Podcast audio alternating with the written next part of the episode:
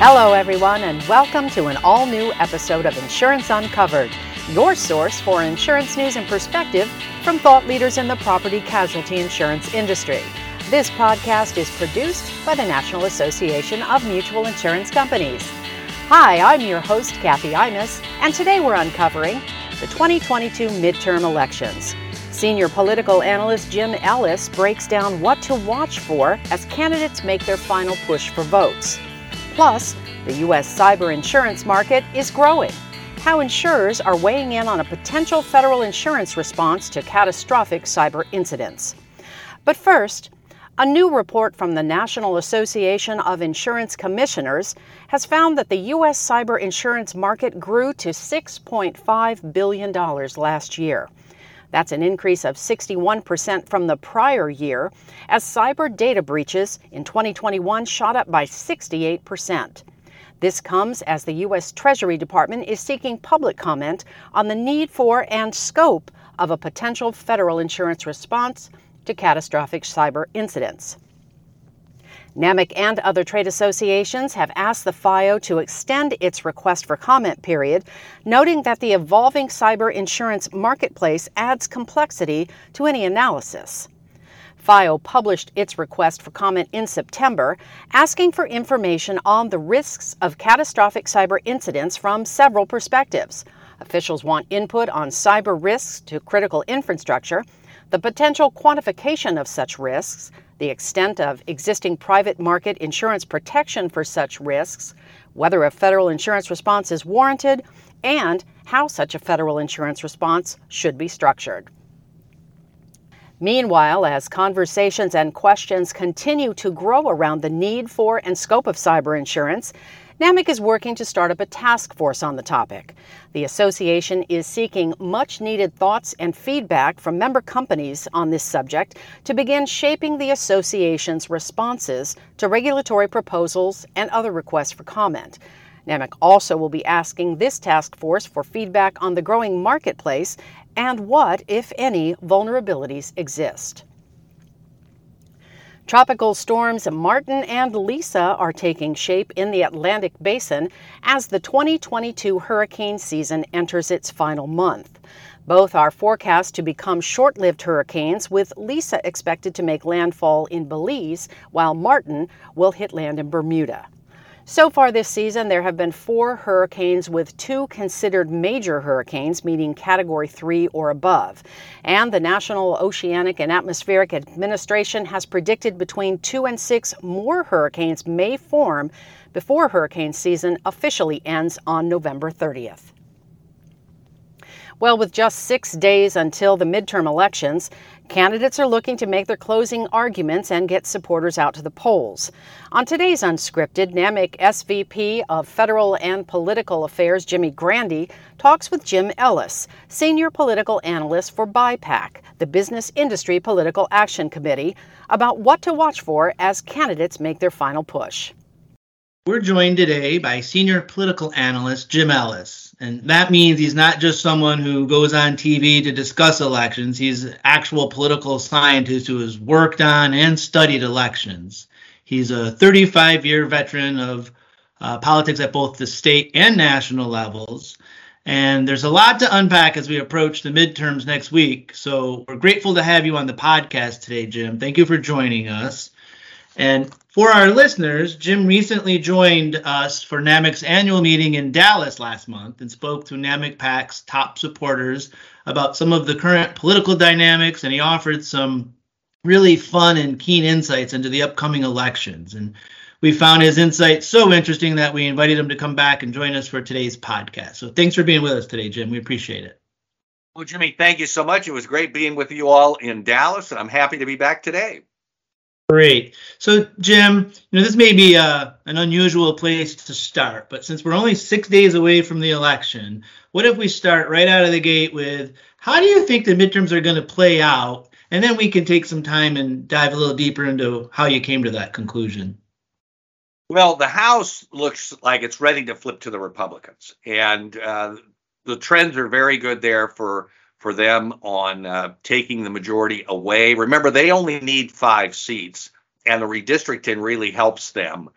probably to the tune of maybe as many as five to eight seats just on that before we even get into actual campaigns. So it looks like a good track for Republicans in the House. The Senate is very much up in the air. I mean, we've got toss up races across the country that could go either way. And seeing a couple of polling conflicts here, too, because, uh, well, we're seeing a few conflicts in the data. We've got polling favoring Republicans in most of these states, but the early vote count looks more favorable towards Democrats. So there could be a little bit of a disconnect there.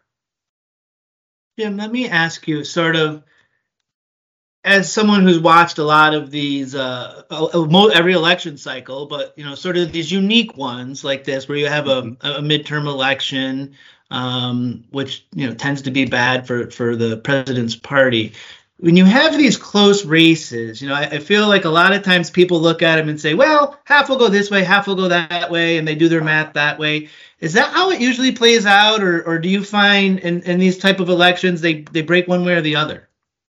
Tend to break one way or another, especially the ones the types we're seeing today, and they they break r- late, right around now, and so it, and that's what the polling is showing us. The these Senate races, the key ones, Pennsylvania, Ohio, Iowa, Georgia, Nevada. The interesting thing in those are that the Republicans are, are all in those races polling up. But the early voting is suggesting another story there. And that doesn't mean things won't change in the final days of early voting. And Republicans dominate on election day. But when you compare how the parties had voted to themselves, Democrats are always going to have more on early voting. It's just the way they operate and the Republicans tend to vote late in the early voting cycle and on election day. So it's just the way the two parties vote. But if you compare Democrat performance to Democrat performance and Republican performance to Republican performance, the Democrats are getting a bit bit of a challenge early. Now, whether that is definitive or not, we'll have to wait till November the 8th to find that out. But it is an interesting trend, and it was an interesting one in 2020 that proved to be a pretty good predictor. And again, these are real votes versus polls.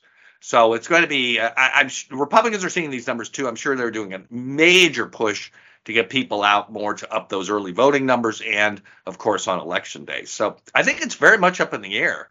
And remember, in the Senate, each party only needs to net one seat to gain the majority. So you've got a good half a dozen seats that are what we would call within the margin of uh, the polling margin of error and it's uh, it doesn't get much closer than that.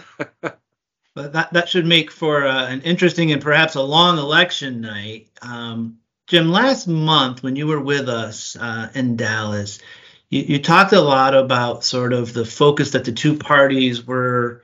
Uh, they're focused on their messaging, and we've now had, you know, it's fun to kind of have the same person come back four or five weeks later and say, "How how's that playing?" You sort of talked about how the Democrats were largely messaging along uh, abortion rights, and the Republicans were sort of doubling down on their inflation and the economy message. Can you tell all these weeks later if either one of those messages are resonating? Are they both missing the mark? Well, they're certainly the, Demo- the Democrats are certainly staying with the abortion theme. As I mentioned in Dallas, the Democrats have appeared to have taken a single issue strategy around the country on the abortion issue since uh, Roe v. Wade was overturned on June the 24th. And really, that's all they've been. They've been kind of Johnny One Notes, with one major exception. Senator Raphael Warnock in Georgia has not adopted that strategy. He's doing some interesting things more on local markets with local businesses, which I think is a good approach for him. But with the almost all the others, if if it's not all about abortion, it's always mentioned and most of the ads are are about that. And so we'll see. Maybe people are getting fatigued with it. I don't know. We'll see. But the trends, polling trends look good right now for Republicans. But then the early votes and the actual votes are the only things that matter. On the Republican side, they've certainly been hitting the economic theme. But what has appeared to be maybe a bigger driver lately, and I can certainly say that in Nevada, Wisconsin, Pennsylvania, and New York, is the crime issue. So if you look at the Republicans, they've kind of evolved into certainly the economy, inflation, prices, jobs, etc. and the but crime and education has also come forward. So they those seem to be the big three that are moving numbers for Republicans. So, so Jim, that's certainly what the parties are choosing to talk about, and you know, part of the job of the you know political pundit class is to try to look at what voters are saying in surveys and what do they care about. And um, you know they often ask the question you know when you show up on election day which issues are on your mind? And when i try to look at those polls i feel like the country seems to be disproportionately impacted by the difficult economic time. So i so it, it would seem to an amateur that if you're a Republican and you're looking at a poll that says the economy is the biggest deal to voters, and you're like, hey, that's a good issue for me, easy for them to talk about that. It, is it is it that simple? Is is it sort of playing out that way? And I think Republicans are missing some simple messages too. But yes, the answer is that if you look at consistently now, and and after June 24th is the same, uh, although abortion has creeped up a bit, but it's still not up there with inflation, jobs, economy, um, crime, education.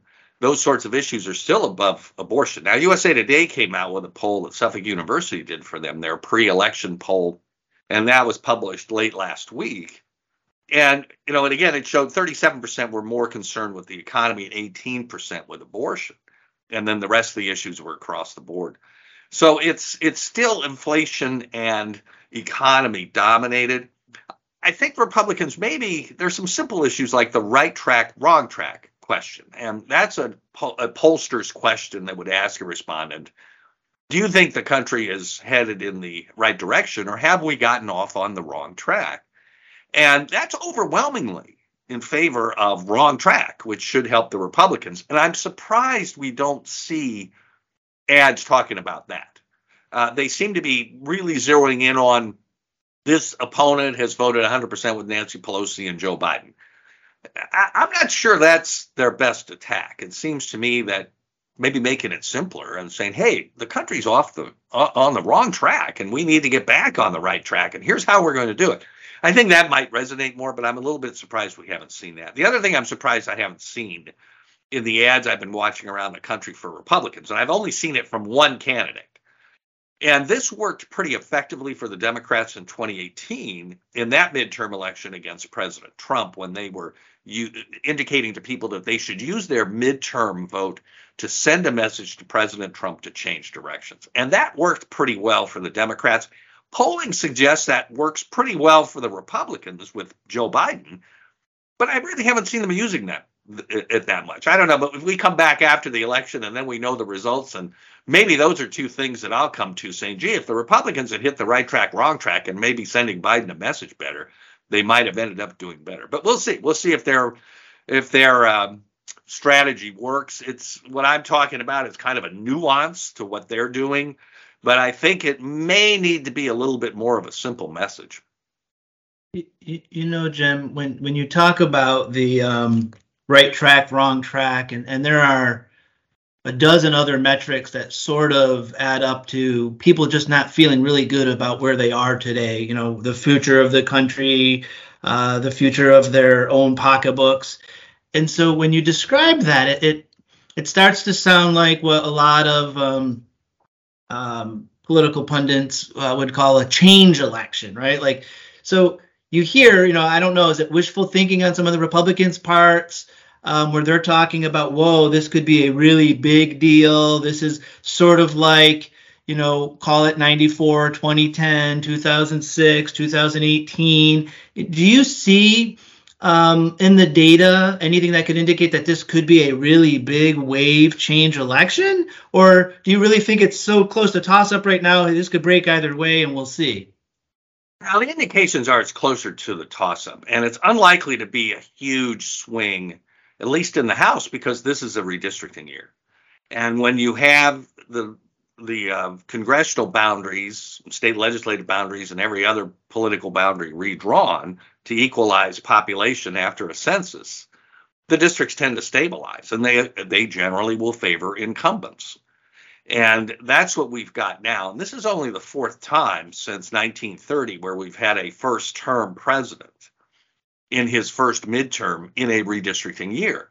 And so normally the average during all that time in the modern political era, which I would call it, we've had about a 25 seat average gain in the House for the party that does not have the presidency. But that tends to get mitigated in the redistricting years. And so the only time, in fact, that the party has gained seats is George W. Bush in 2002 when the when the Republicans actually gained two seats in the House, but that was almost solely because of redistricting. Republicans took over redistricting for the first time in generations at that point, and it changed the whole cycle. We have a similar situation this time, although not as drastic, where I think it favors Republicans to a degree, but I think it's going to mitigate a huge swing. I'm thinking the Republicans gain between 20 and 23. Other people are thinking it's going to be 25 or more. Um, I don't see many people now talking about more than 30. Whereas before the cycle began, some people were talking about 50 and even 70 seats because it was going to be such a wave. I don't think it's going to be that. I do think the Republicans win the House. The question is, how big is the majority? And I think it's going to be a little bit on the lesser side. CBS News came out with their analysis and they had 15. I've got 20 to 23. The Cook Political Reports have 15 to 25. So we're all kind of in the same range there. Let me ask you a little bit more about um, redistricting um, in this cycle in particular, and sort of that high, that top end number when you when you talk about how some people early on were talking about you know 40, 50 seats.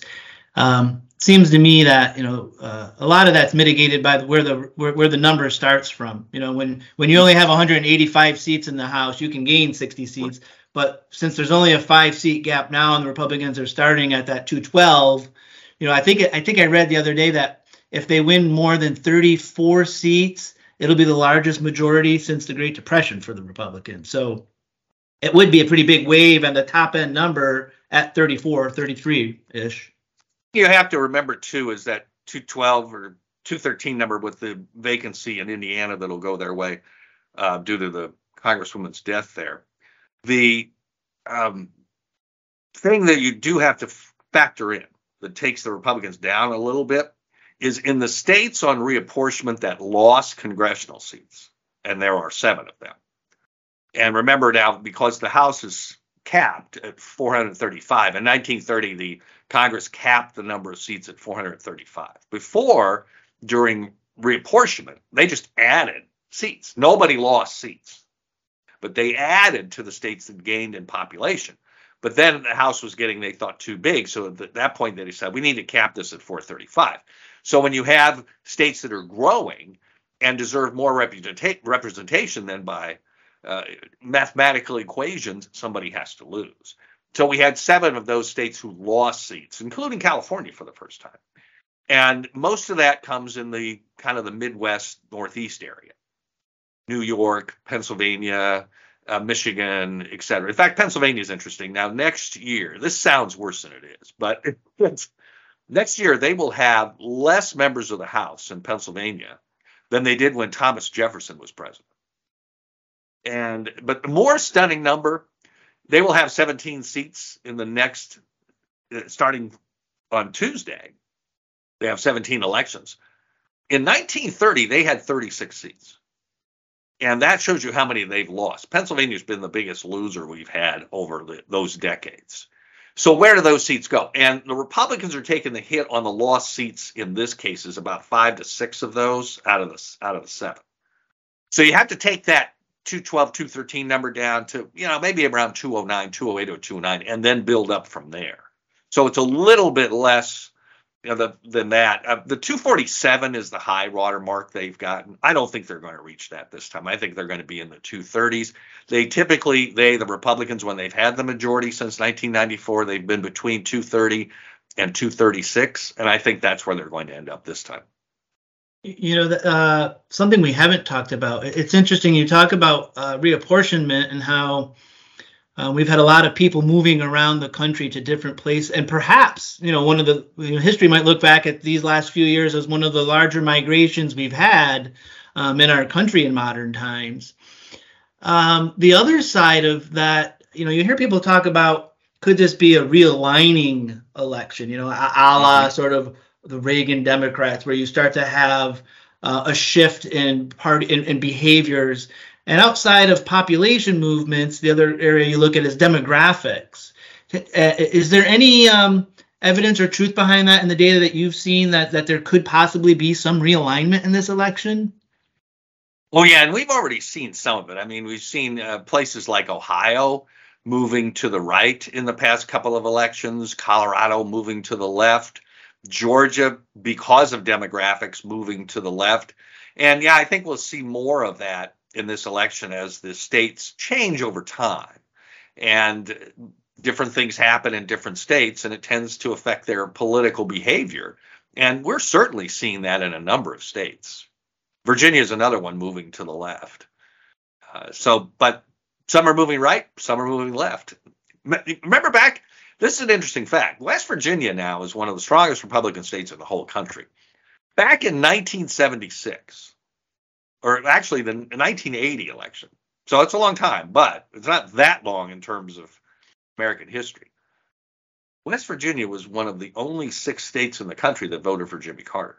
And now they've gone so far to the right, and it's been all over the energy issues mainly, that they're now one of the safest Republican seats in the country. I mean, that's been the biggest transformation during that time of any state that I've seen. So, Jim, let me sort of close out with a, question I'm sure you get all the time, but it's a it's a it's a popular fan favorite amongst our, our members for sure. And I know when you spoke uh, to NAMIC PAC members last month, it created a lot of buzz and a lot of follow up from the audience. But who do you think the 2024 presidential nominees are going to be for each party? Are we going to see Trump versus Biden round two, or do you? No, I don't know. Well, out? you know, there there might be a little bit better chance of that than when we were in Dallas. Now, I think it's, it's Trump if he runs right now. It looks like he wins that nomination. I mean, he's outside of Georgia, where his candidates did not do well, but the candidates he endorsed in competitive races around the country, by and large, won. And that shows he's got a strong base within the Republican Party. I'm sure he will run, and that you know, obviously affects the field, and we'll see if anybody's going to be strong enough to try to take him down. I think they're clearly trying to move to indict him, and how that affects the race, who knows? I mean, that's not going to stop him from running. An indictment is just an accusation. And so there's a lot of dynamics here. But I do think right now, you know, Trump is certainly the man to beat the Republican side. Now, the, there's the Democrat side where it gets interesting and where I've people have always given me a lot of guffaws because I don't think Joe Biden will run in the end. And you cannot overlook Kamala Harris. And that's where everybody says, oh, what are you talking about? She's not going to win. Well, do not underestimate the vice president in running for the party nomination because, and particularly this time for the Democrats, because they've already said they're going to change the rules and the state complexion for nominating their presidential nominee in 2024. And the White House is going to have a lot to say on how those rules are developed. And they've already gone to their states and said, look, we're looking to change the schedule. And the two parties have agreed they you can have four states vote ahead of what is determined to be the Super Tuesday election. Super Tuesday is generally around the second Tuesday in March.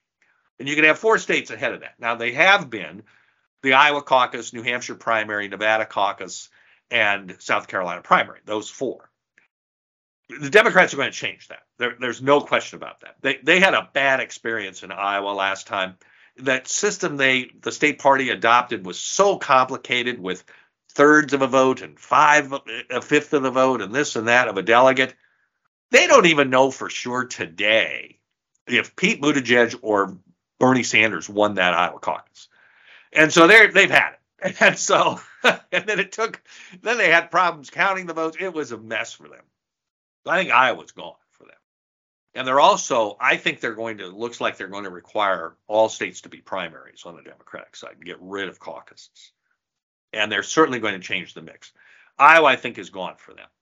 Then New Hampshire is going to be harder for them to move out of the way because New Hampshire has a state law that allows the Secretary of State to move that primary at will.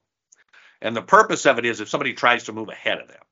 And state law trumps party rules. So they're going to have a hard time moving New Hampshire out. And there'll probably be some legal challenges if they try to do that. Um, I think they're going to go to some bigger states. They want states that more adequately reflect the Democratic population, i.e., states, bigger states with more minority vote. Who's that going to help? It's going to help Kamala Harris because she's going to have a role in deciding what four of the states are chosen. And maybe they go with more than four. Because what happened is they they went out to all 50 states and said, uh, you can apply to be in the top four. And all 50 states applied. so we've got, um, it, it's going to be interesting to see, but do not underestimate the power of the rules. Do not underestimate the power of the people writing the rules of the nomination process. That's Kamala Harris, and she is the sitting vice president. And the party has made a big deal that she is the first woman of color to hold that position.